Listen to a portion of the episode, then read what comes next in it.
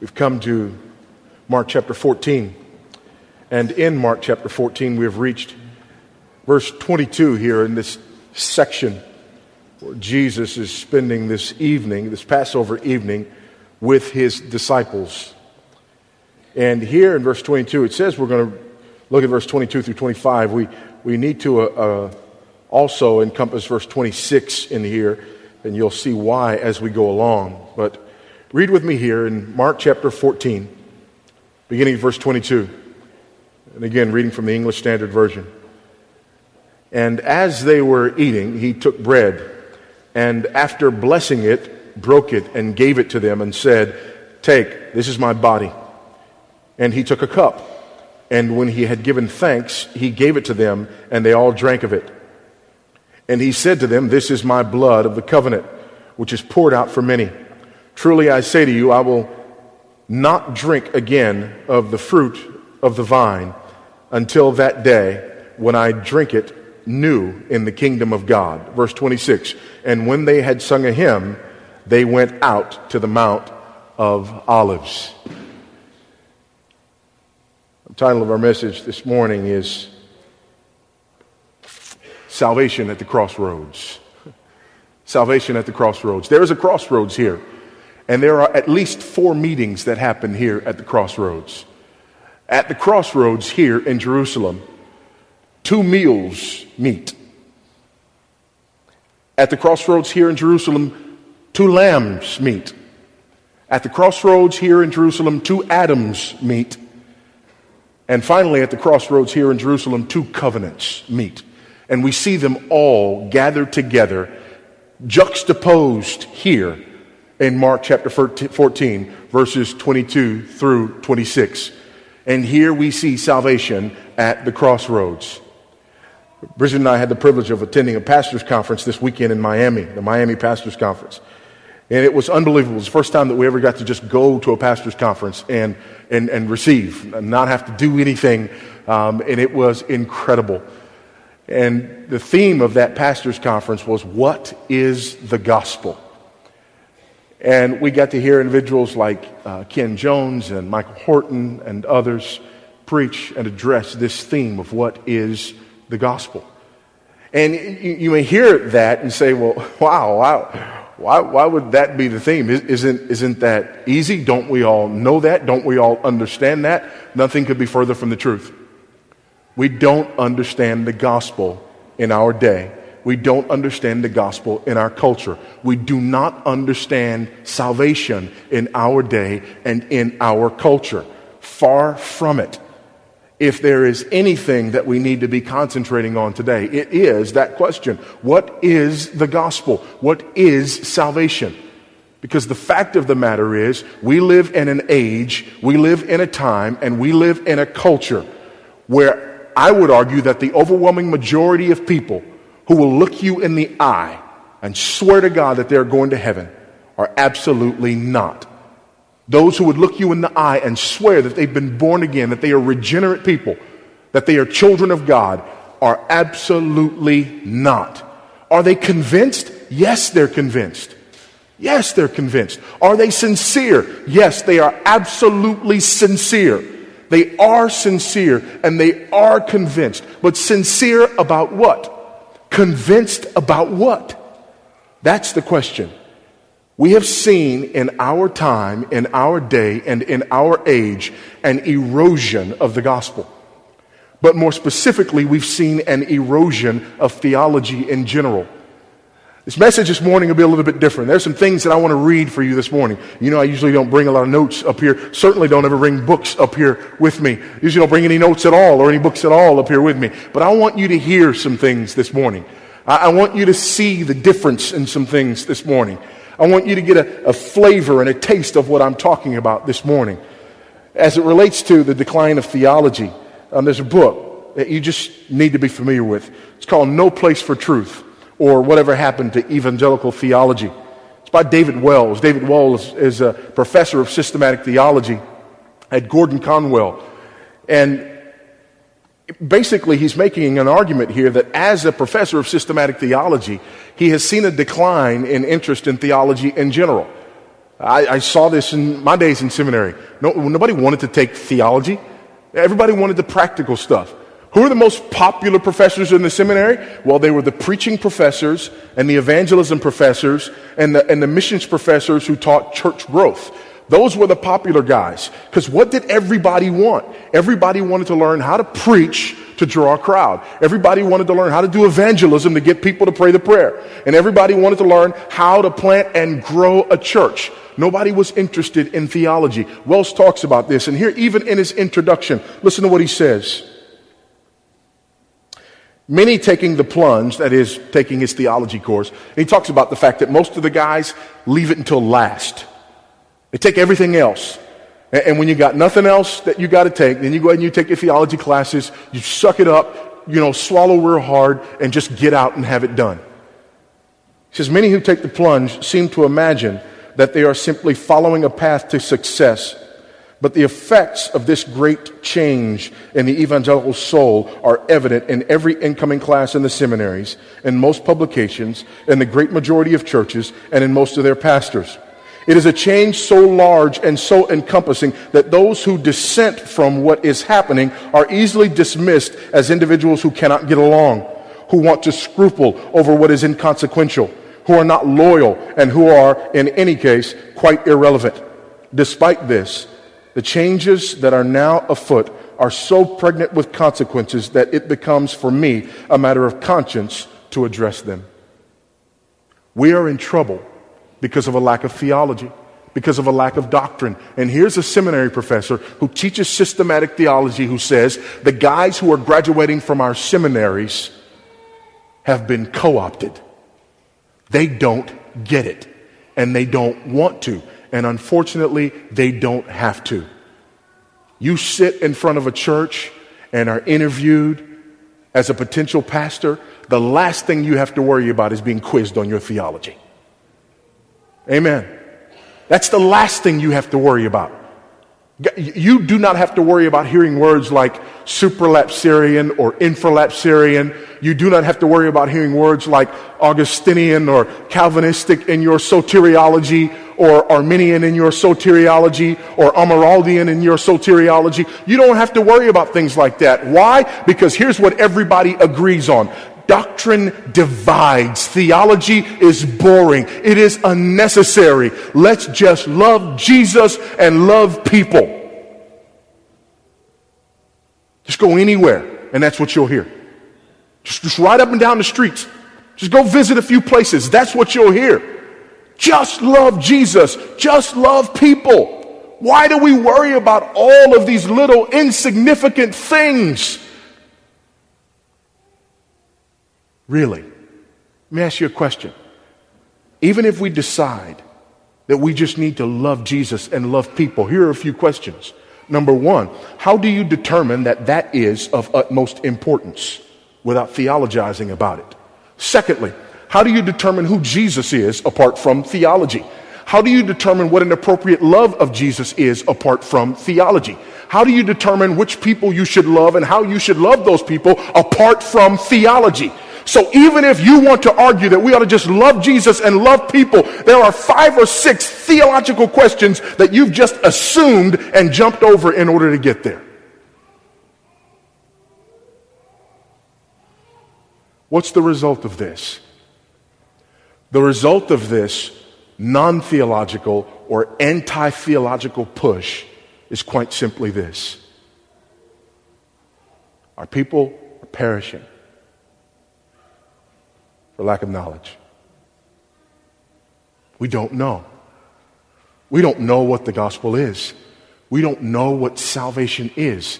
We haven't a clue. And as a result, the church has turned the corner. And we have seen in our day dangerous developments. Listen to this.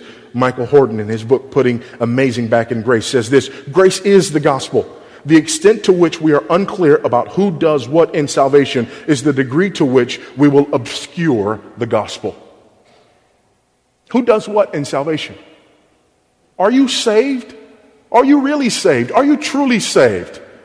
Many of the questions that we deal with are the result of people not knowing what salvation is. For example, no, no matter where I go, we have, you know, question and answer period. College campuses notorious for this. Question and answer periods on college campuses. Everybody wants to ask certain questions. And one of the questions that people want to ask is about this issue of people falling away.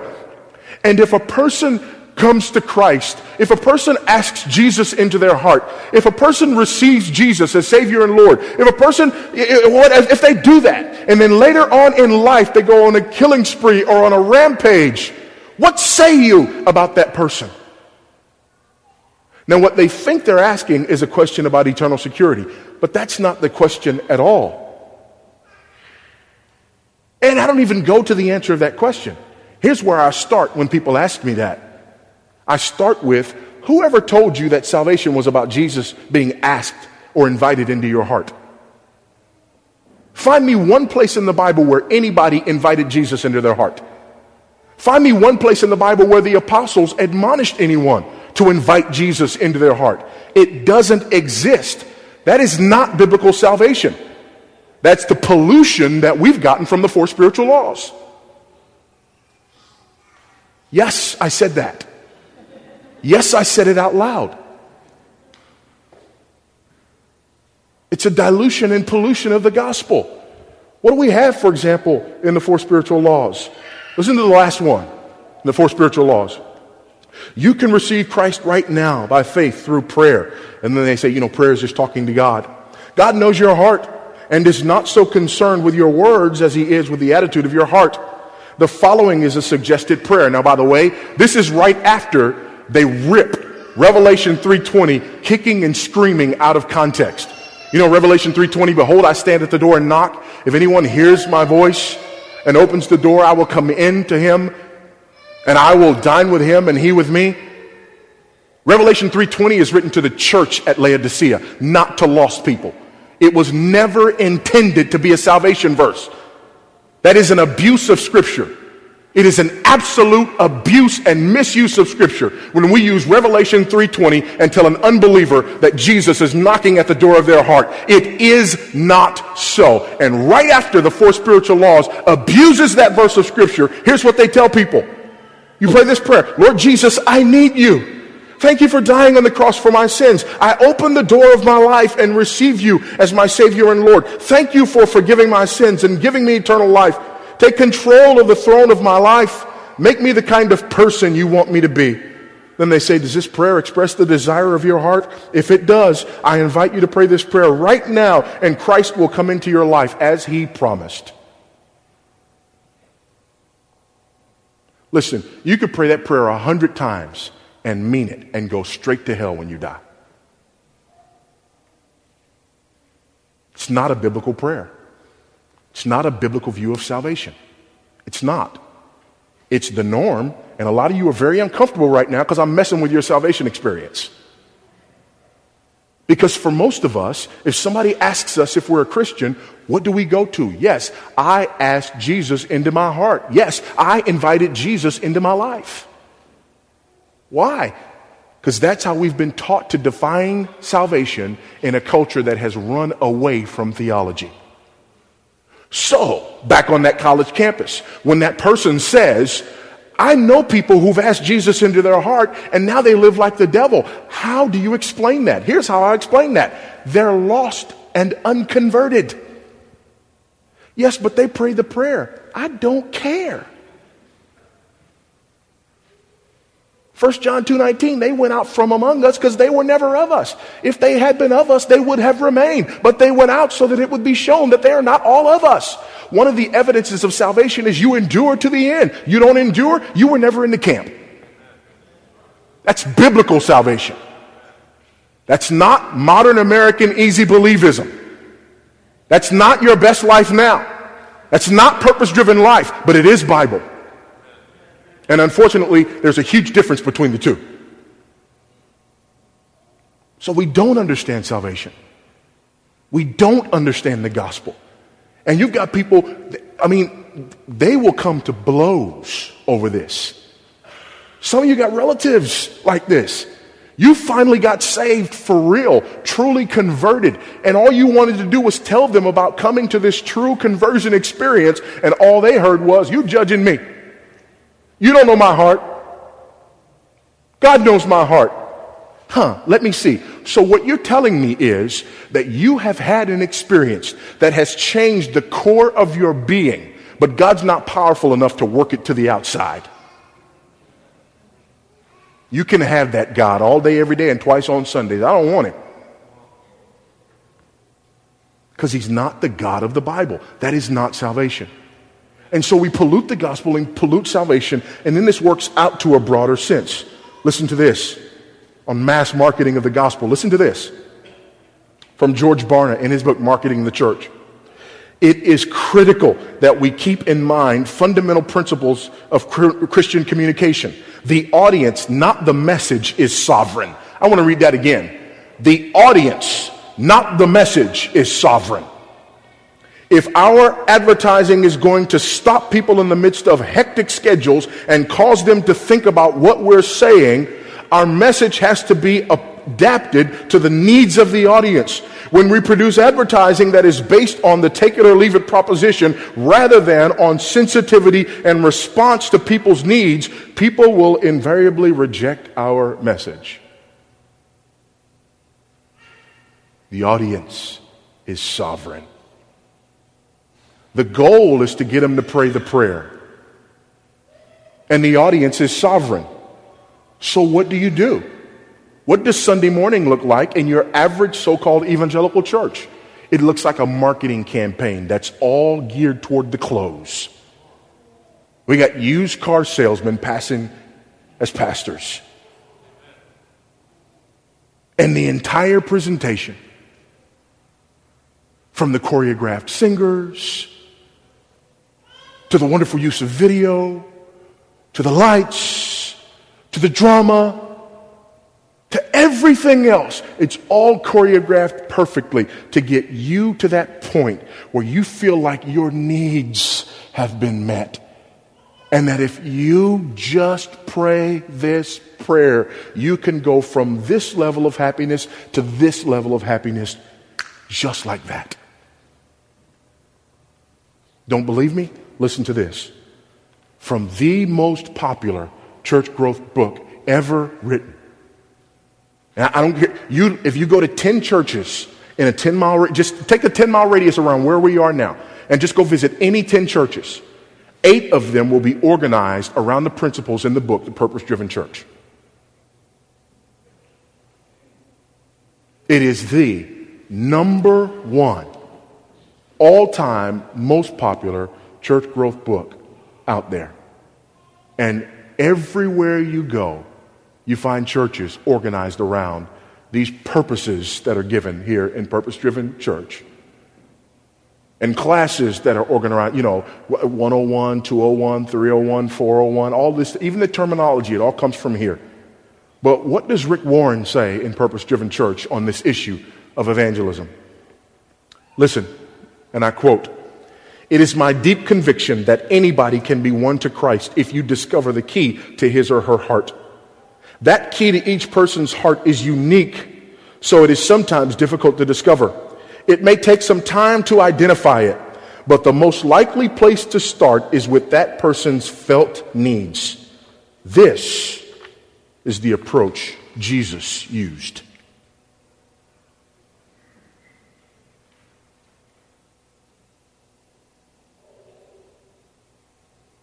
What are we after? Just pray this prayer. Invite Jesus into your heart. You are the sovereign. It all depends on you. God's done all that He can do. Now you have to do your part. And He's waiting. He's yearning. Can't you just see His arms open wide, begging you to come in? This is the picture that people are painting. Has anybody else ever been there? Amen. But is that the gospel? Is that salvation? It most assuredly is not. Now, I want you to contrast that with a couple of these statements. Listen to this from the Heidelberg Catechism from the 16th century. Question number one of the Heidelberg Catechism. Now, we've been doing the catechism for boys and girls. We've been doing the kitty catechism, and we're working our way through that, okay? We get through that, and we'll work our way to another catechism. Eventually, we'll get to Heidelberg. But in case you're wondering what it would look like if we were doing Heidelberg, just, you know, question number one, okay? Okay, just, just, just, just question number one. Remember question number one from the children's catechism? Who, who, who made you? God made me. Wonderful. That's question number one. How about Westminster, the shorter catechism? What is the chief end of man? To glorify God and enjoy Him forever. That's question number one. That's great. Wonderful. Heidelberg. Question number one. What is thy only comfort in life and death? That I, with body and soul, both in life and death, am not my own, but belong unto my faithful Savior, Jesus Christ, who, with his precious blood, has fully satisfied for all my sins and delivered me from all the power of the devil, and so preserved me without the the will of, uh, excuse me, so preserve me that without the will of my heavenly Father, not a hair can fall from my head. Yea, that all things must be subservient to my salvation, and therefore, by his Holy Spirit, he also assures me of eternal life and makes me sincerely willing and ready henceforth to live unto him. Amen. Hallelujah. Praise the Lord. That's question one in the Heidelberg Catechism. That's the basics. The basics of what it means to be a Christian. You ask somebody in our culture, not just anybody, you go find somebody who's superintendent of a Sunday school department somewhere in the finest church that you know of, and you ask them what salvation is. They will not give you the story of Jesus and the cross, they will give you the story of themselves. The personal pronouns that are used will not be third person singular, he. They will be first person singular. I. Are you a Christian? Yes. I had a terrible life. Then I invited Jesus to come into my life. Now I am happier than I used to be. That's what you hear. That's what you hear. Again, another contrast. Listen to this. The canons of the Synod of Dort. Again, they're just talking about the basics. What is the gospel? What is salvation? What are we talking about here? Listen to this. For this was the sovereign counsel and most gracious will and purpose of God the Father, that the quickening and saving efficacy of the most precious death of his Son should extend to all the elect, for bestowing upon them alone the gift of justifying faith, thereby, thereby to bring them infallibly to salvation. That is, it was the will of God that Christ, by the blood of the cross, whereby he confirmed the new covenant, should effectually redeem out of every people, tribe, nation, and language all those and those only who were from eternity chosen to salvation and given to him by the Father, that he should confer upon them faith, which together with all other saving gifts of the Holy Spirit, he purchased for them by his death should purge them from all sin, both original and actual, whether committed before or after believing, and having faithfully preserved them even to the end, should at last bring them free from every spot and blemish to the enjoyment of glory in his own presence forever. Now you run and tell that.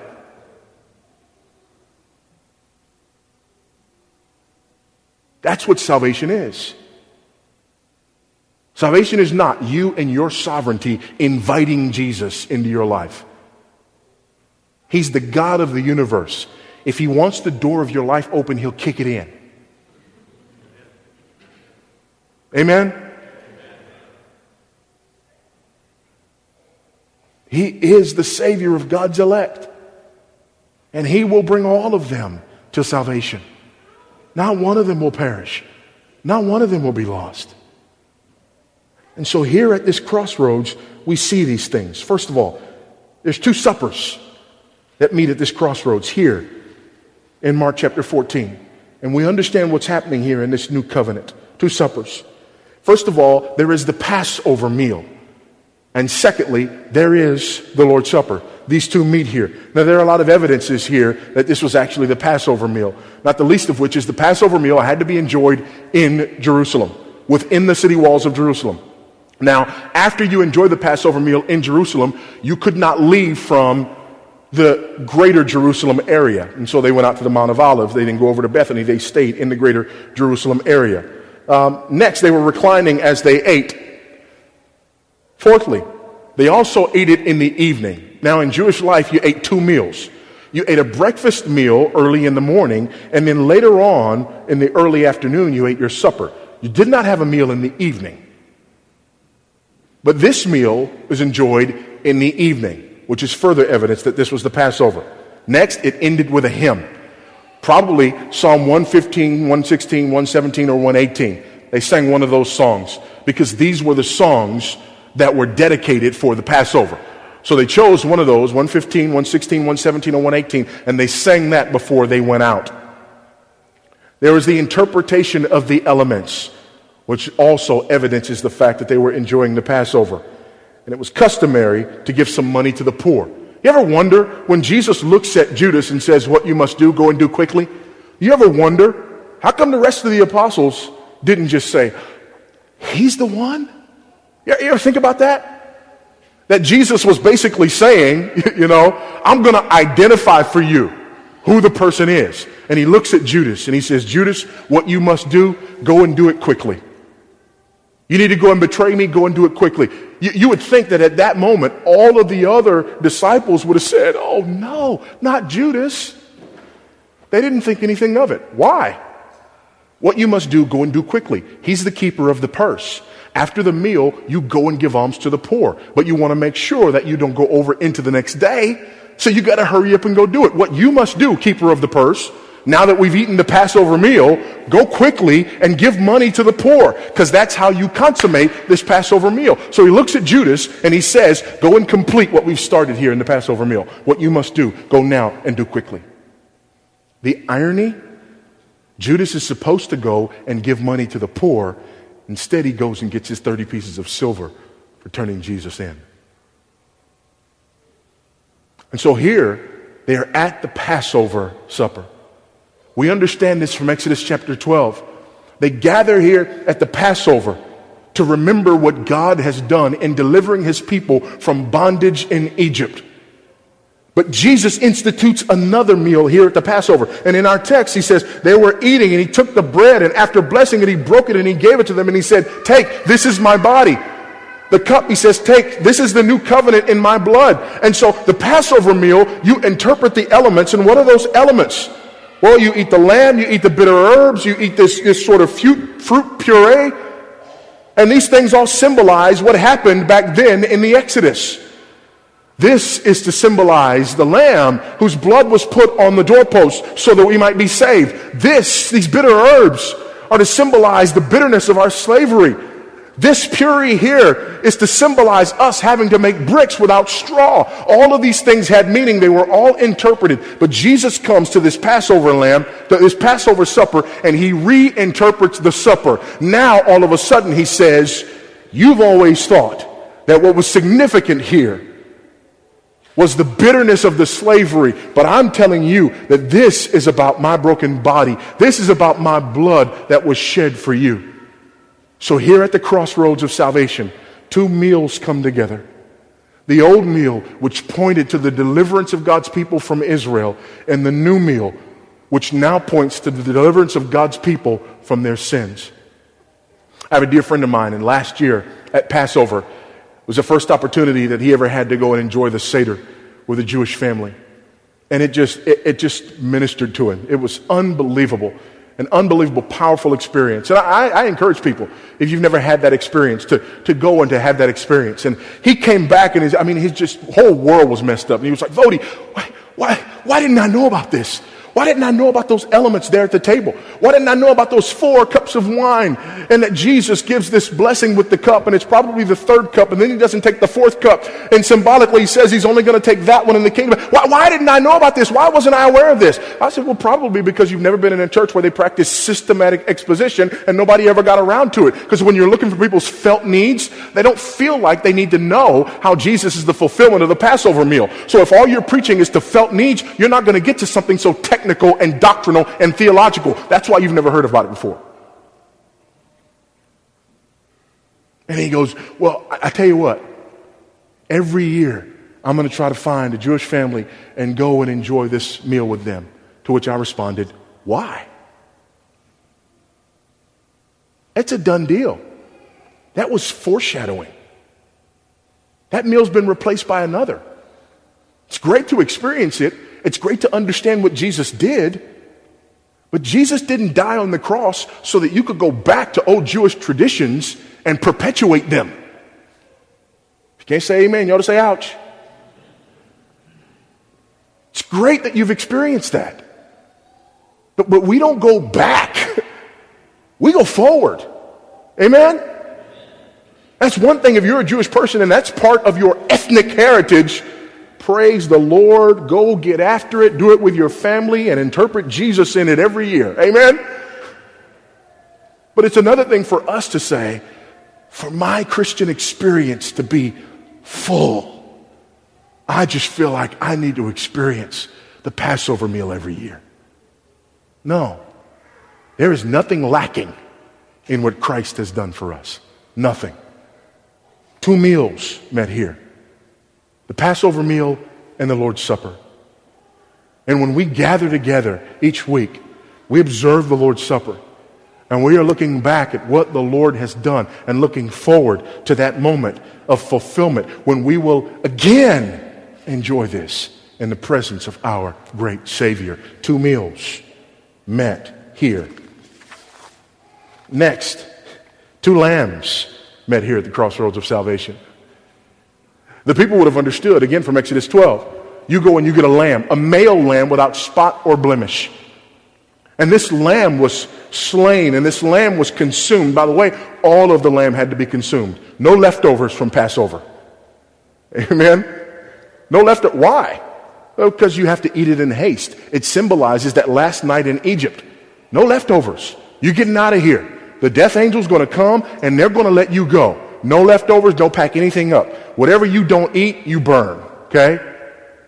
The lamb must be consumed. Here they are, sitting before the Passover lamb, and we've talked about this before. And all of a sudden, they're realizing the truth of the words that John spoke when he saw Jesus. Behold, the Lamb of God who takes away the sins of the world. Here at the crossroads of salvation, two meals are juxtaposed and two lambs are juxtaposed. The very Lamb of God is here partaking of this meal of the Lamb that symbolizes his own sacrifice. Did Jesus know he had to die? You better believe he did. Just like the lamb that he ate that night had to be completely consumed. He, the very Lamb of God, had to offer himself as well as a ransom for many. Listen to this in Isaiah chapter 53 and verse 7.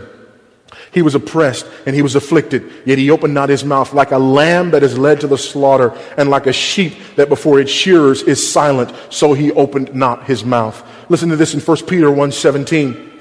And if you call on him as Father, who judges impartially according to each one's deeds, conduct yourselves with fear throughout the time of your exile, knowing that you were ransomed the, from the futile ways inherited from your forefathers. Now, not with perishable things such as silver or gold, but with the precious blood of Christ, like the Lamb of God without blemish or spot. Revelation chapter 5, beginning verse 6. And between the throne and the four living creatures, and among the elders, I saw a lamb standing as though it had been slain, with seven horns and with seven eyes, which are the seven spirits of God sent out into all the earth. And he went and took the scroll from the right hand of him who was seated on the throne. And when he had taken the scroll, the four living creatures and the 24 elders fell down before the Lamb, each holding a harp and a golden bowl full of incense, which are the prayers of the saints.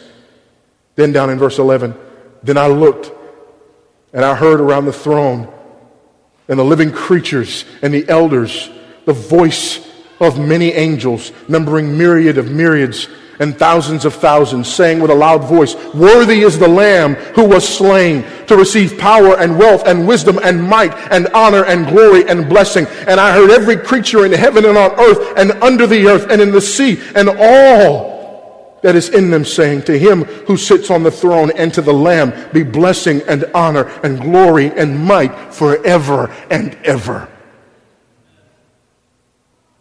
The Lamb.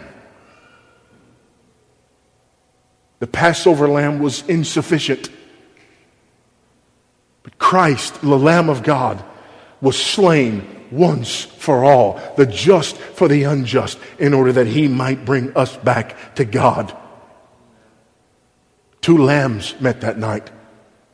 One was insufficient, the other was wholly and utterly sufficient. So sufficient was the death of this lamb that if God were to decide tonight that he wanted a billion more people to be numbered among the elect, the Lamb would not have to shed one more drop of blood for that extra billion. Not one. Completely and utterly sufficient was the blood of the Lamb. Two suppers collided that night. Two lambs collided that night. But two Adams also met that night on the crossroads. The first Adam and the second Adam. And two covenants met that night on the crossroads. And here's where I want us to camp out. I want you to understand this. Two main covenants. There are many covenants that we see in Scripture. And God is a God of covenants, but there are two main covenants, and all other covenants explain these two covenants. Number one is the covenant of works. The covenant of works is the covenant that God makes with Adam. And it's a very simple covenant. Obey and you will live. Don't obey and you will die. You and all those whom you represent. And Adam was our federal head. And so God creates Adam, perfect and sinless. He bears the imago Dei, the very image of God. He is there in the garden. He is tending the garden. And even before the law, so to speak, that would come in Exodus and then again in Deuteronomy, God gave Adam a very simple law. All the trees in the garden you may eat, but from the tree in the center of garden, the garden, do not eat. From the day that you eat of it, you will surely die. And so he has the law of God even there. And here in this covenant of works, it's very simple. Our federal head, Adam, has the opportunity as our representative to achieve the requirements in this covenant of works. But he does not. He falls there in chapter 3. Doesn't take long. Amen? End of chapter 1, beginning of chapter 2, we get this covenant of works. By chapter 3, it's gone. It's over. And so no longer is there this covenant of works. Now there is this covenant of grace.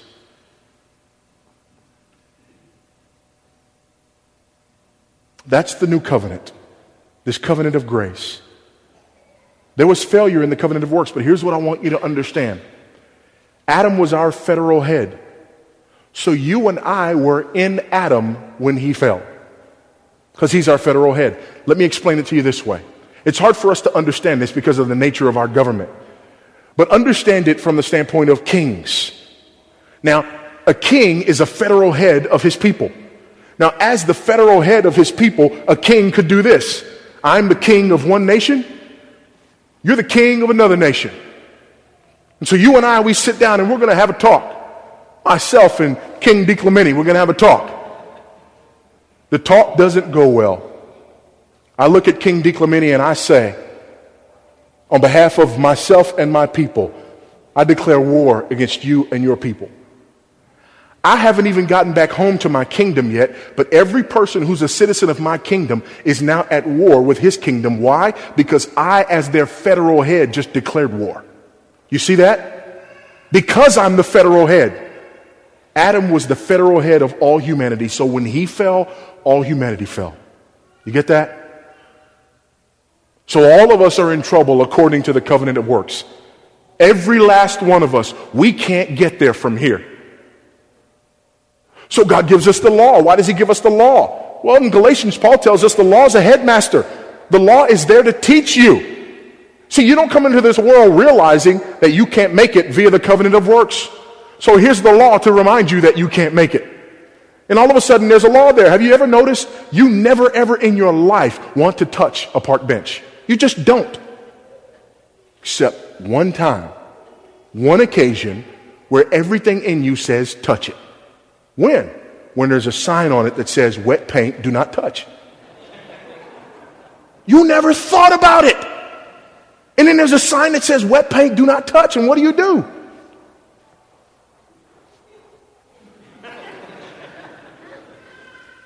That's what the law does. The law teaches you that you're a sinner. You can't keep the law. And so here we have the covenant of works. Jesus, however, as the second Adam, accomplishes what the first Adam could not. He fulfills the covenant of works. And here's where a lot of people miss it. They look at the passive obedience of Christ.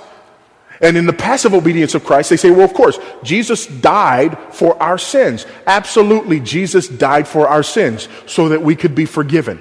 However, there was also the active obedience of Christ. And in the active obedience of Christ, he kept the whole law perfectly, thus fulfilling the requirements of the covenant of works and being the mediator and sacrifice in the covenant of grace as well. Why is it important?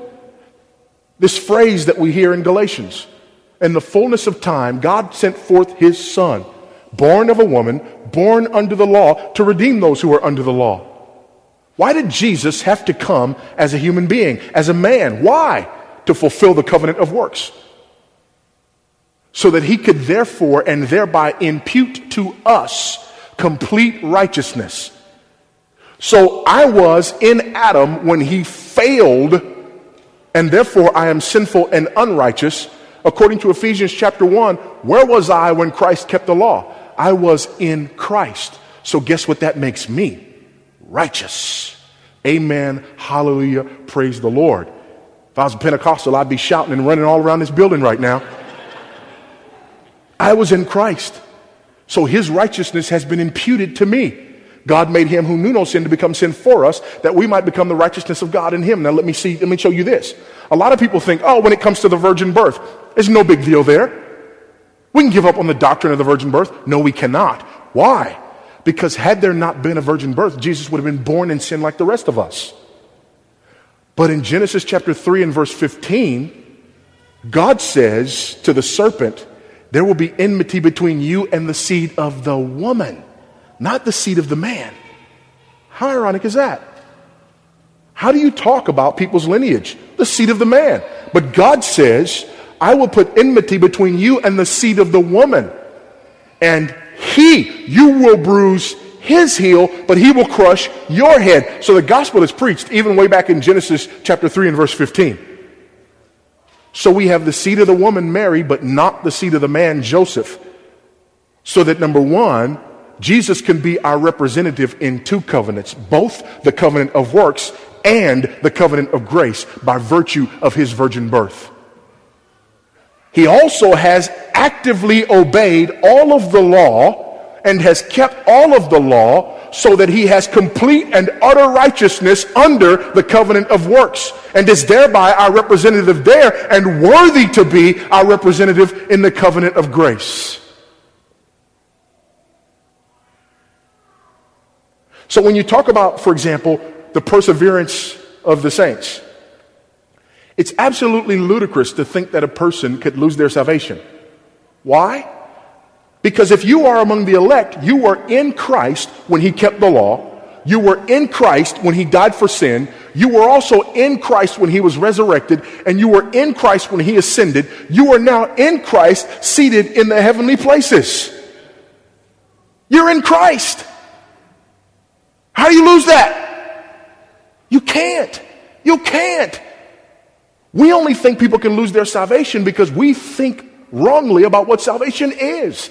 Salvation is not about what I do inviting Jesus into my life. Salvation is about what God did before I was born, before I was thought of, in electing me and in Christ, keeping the law on my behalf, and in Christ punishing sin on my behalf, and in Christ raising me and seating me in heavenly places. In Christ. So just like Christ has been raised, I too, because I'm in Christ, shall be raised. It is absolutely inevitable if I'm in Christ. Nothing else is possible if I'm in Christ. It is unreasonable to expect anything else if I'm in Christ. But we have difficulty. Why? Because we, because of what we've been taught by our culture, want to confer salvation on every person who walked an aisle and prayed a prayer. That is not God. That is not Bible. The majority of people who walk aisles and pray prayers have not been converted. They are not saved. Period. They've not been born again. They haven't. Salvation is a sovereign work of Almighty God from beginning to end. Listen to this Romans chapter 5. Turn with me there. I'm turning the wrong way. Romans chapter 5. So don't, be, don't feel bad if you've ever done that. The preacher just did it. I'm in Mark. I'm turning to the left to get to Romans. Romans chapter 5.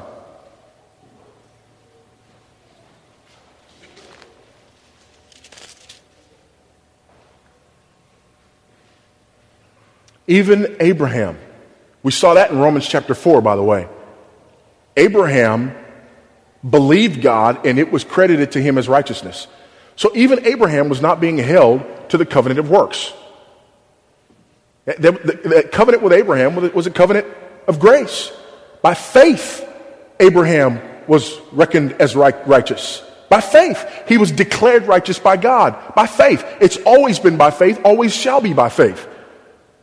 We had that catechism question earlier about how, how those who hoped in, in, in, in God were saved before Christ. How were they saved? By looking forward to the work that Christ would accomplish when he fulfills this covenant of grace. They look forward to that. They were not hoping in the covenant of works. They realized that they couldn't do that. And even Abraham, the father of the faithful, why was he righteous?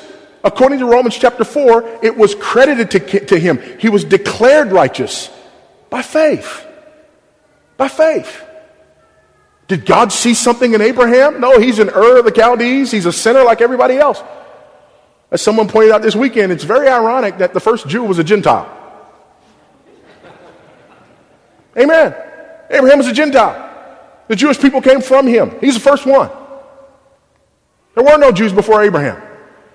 He's there, Ur in the Chaldees. He's a Gentile. God makes of him a nation. Why? Because he's better than all the other people? Because there's something in him? Nope. Election. Sovereignty of God. I choose you. Why? Because I'm not running for God, I'm just God.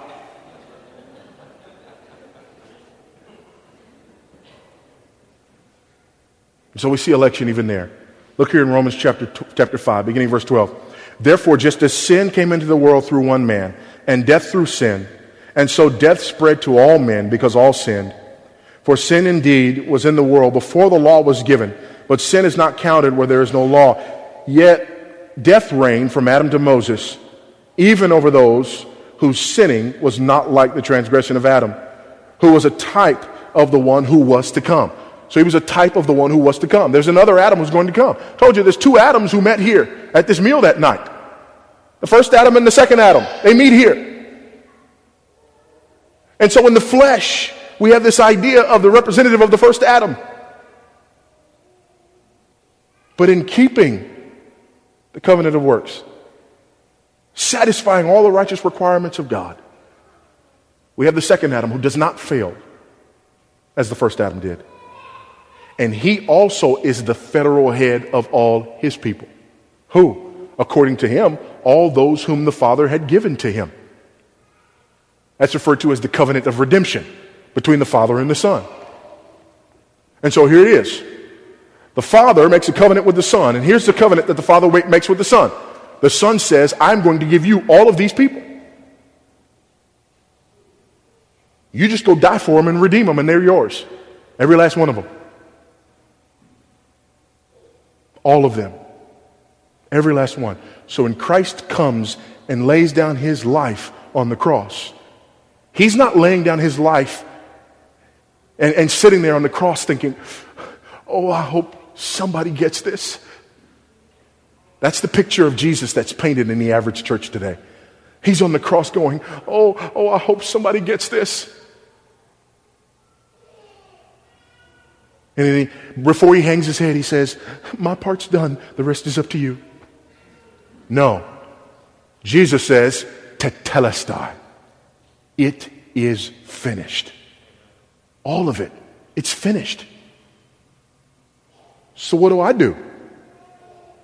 I just get redeemed. Well, what do I bring? Surely I bring something. You know, Martin Luther actually was asked this question early on in the Reformation. And he formed his response by way of apology. He said, Oh, I'm sorry. I didn't mean to imply that man brings nothing to his salvation experience. He does. He brings sin and guilt. That's it. Well, certainly I bring my faith. No, you bring faith that you borrowed from God. Ephesians chapter 2 makes that clear. For by grace have you been saved through faith, and that not of yourselves. It is a gift of God, not as a result of works, so that no one can boast. Even the faith that you placed in Jesus Christ was a gift to you from God. And the evidence that you are among the elect is that you have that gift of faith. Amen. That is why even those who believe in the doctrine of election still preach the gospel and say, repent and believe. Well, why would you do that? If they're elect, then they're going to be saved. And if they're not elect, they're not going to be saved. Yes, but God has chosen to use the foolishness of preaching. And He calls all men everywhere repent, believe. Now, I'm aware of the fact that even that is a gift that God gives. But just like the prophet in the valley of dry bones, those of us who proclaim the gospel say, Lord, please cause your wind to blow and make these dry bones live.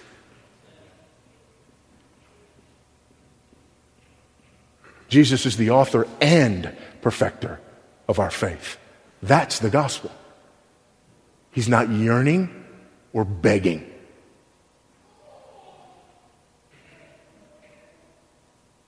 He is calling all men everywhere repent and believe the gospel. He's not trying to find the key to your heart through your felt needs. He's not hoping that he can say just the right thing through the preacher. He is simply making known through the proclamation of the gospel what he himself has known since the foundation of the earth. Listen to this about the covenant of grace. The Second London Baptist Confession, confession, the 1689 Baptist Confession, which is the principal confession of this church.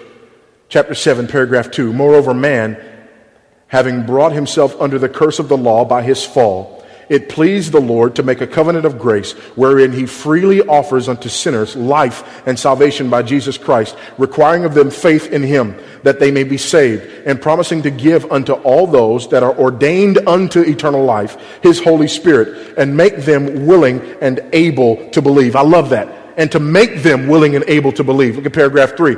This covenant is revealed in the gospel. First of all, Adam in the promise of salvation by the seed of a woman and afterward by farther steps until full discovery thereof was completed in the New Testament.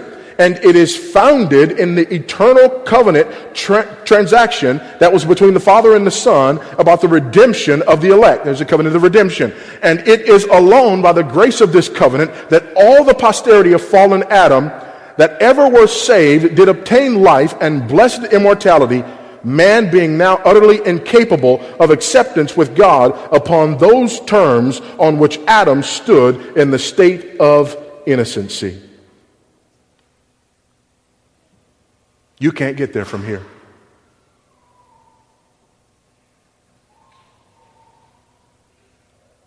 So, what happens at the crossroads of salvation? There's the juxtaposition of two meals. One a foreshadowing of the other. There is the juxtaposition of two lambs. One a foreshadowing of the other. There is the juxtaposition of two Adams, One a foreshadowing of the other. And there is the juxtaposition of two covenants. One a foreshadowing of the other. And now, here in this room, we stand at the crossroads of salvation. And there are two responses. One response is, I'll take my chances. The other response is, I have no chance. And I throw myself on the mercy of Almighty God through repentance and faith as the Lord God would grant them. We are always at the crossroads. Here's what this also means there are some of you who came into this room today, and your Christian life consists of beating yourself to death. Why? Because you think you were saved by the covenant of grace, but you're kept by the covenant of works. You don't believe that the blood of Jesus was sufficient to get you all the way through. So you beat yourself to death. And you have lists that you keep, lists to which you hold yourself. As Michael Horton says, you're like those Pharisees about whom Jesus spoke. You, you neither mourn nor dance. Amen? You got neither one. On the one hand, you've turned your back on the law, so you know that you're not supposed to just keep the whole law, but there are little pieces of it that you'd really like to hold yourself to. And so you hold yourself to those little pieces, but you can't even keep those little pieces. So you don't even mourn like you were supposed to, because that's what the law is for. The law is to break you and make you mourn and make you say, I can't do it. So you try to take little pieces of the law that you think you can uphold yourself. So you don't mourn, but you don't dance either. You don't rejoice because there's no liberty, there's no freedom in your life whatsoever. And all you do is walk around holding on to this list. But what does Paul say in Colossians? Jesus took that list and all of the handwriting against you and he nailed it to the cross. How dare you take it back off? But that's what we do. What is wrong with you? What is wrong with me? Jesus says, Come to me, all you who labor and are heavy laden, and I will give you rest. Do you have rest? Then you haven't come to Jesus.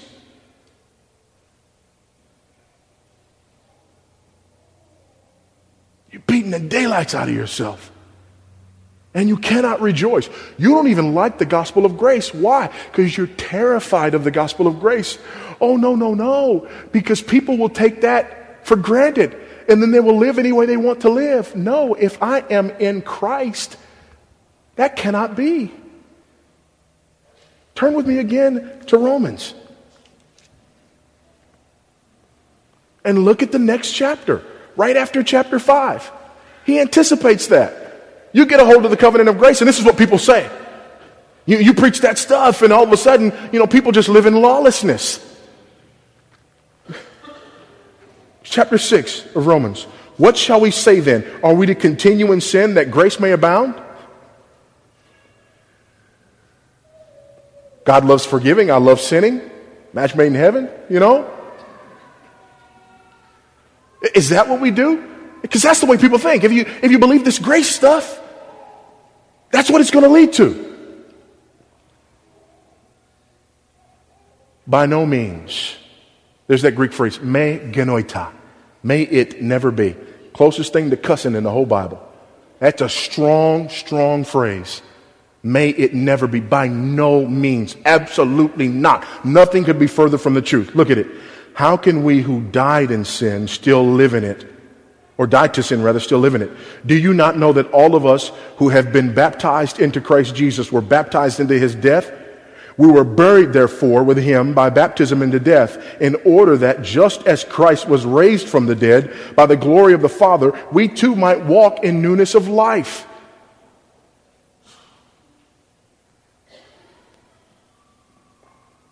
In 2 Corinthians chapter 5, he puts it this way If any man is in Christ, he's a new creature. Old things have passed away, new things have come. Listen, if you are still having to make your new creature, your old creature, act like he's new? He's not new. He's not new.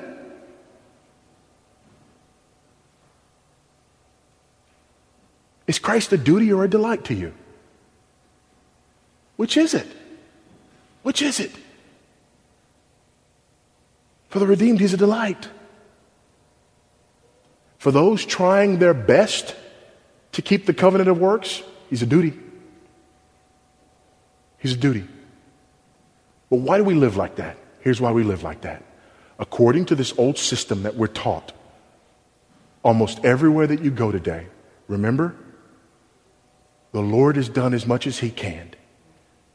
Now he's waiting and depending on you to do your part. So, according to that gospel, God is impotent to save you. It only follows that he's impotent to keep you.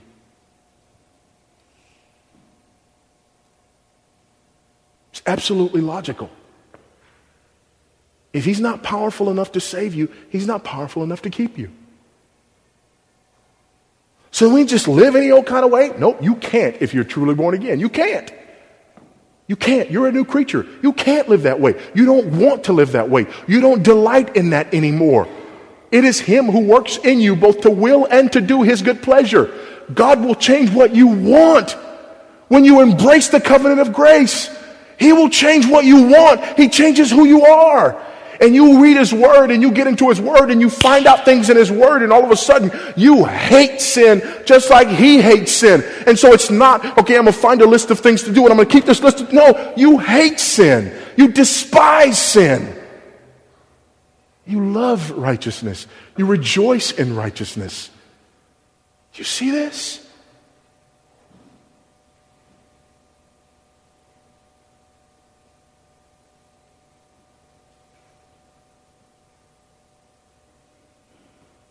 Crossroads of salvation, there's one meal you can choose. Which one are you choosing?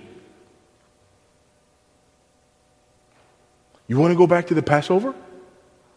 Or you want the Lord's Supper? There's two lambs you can choose.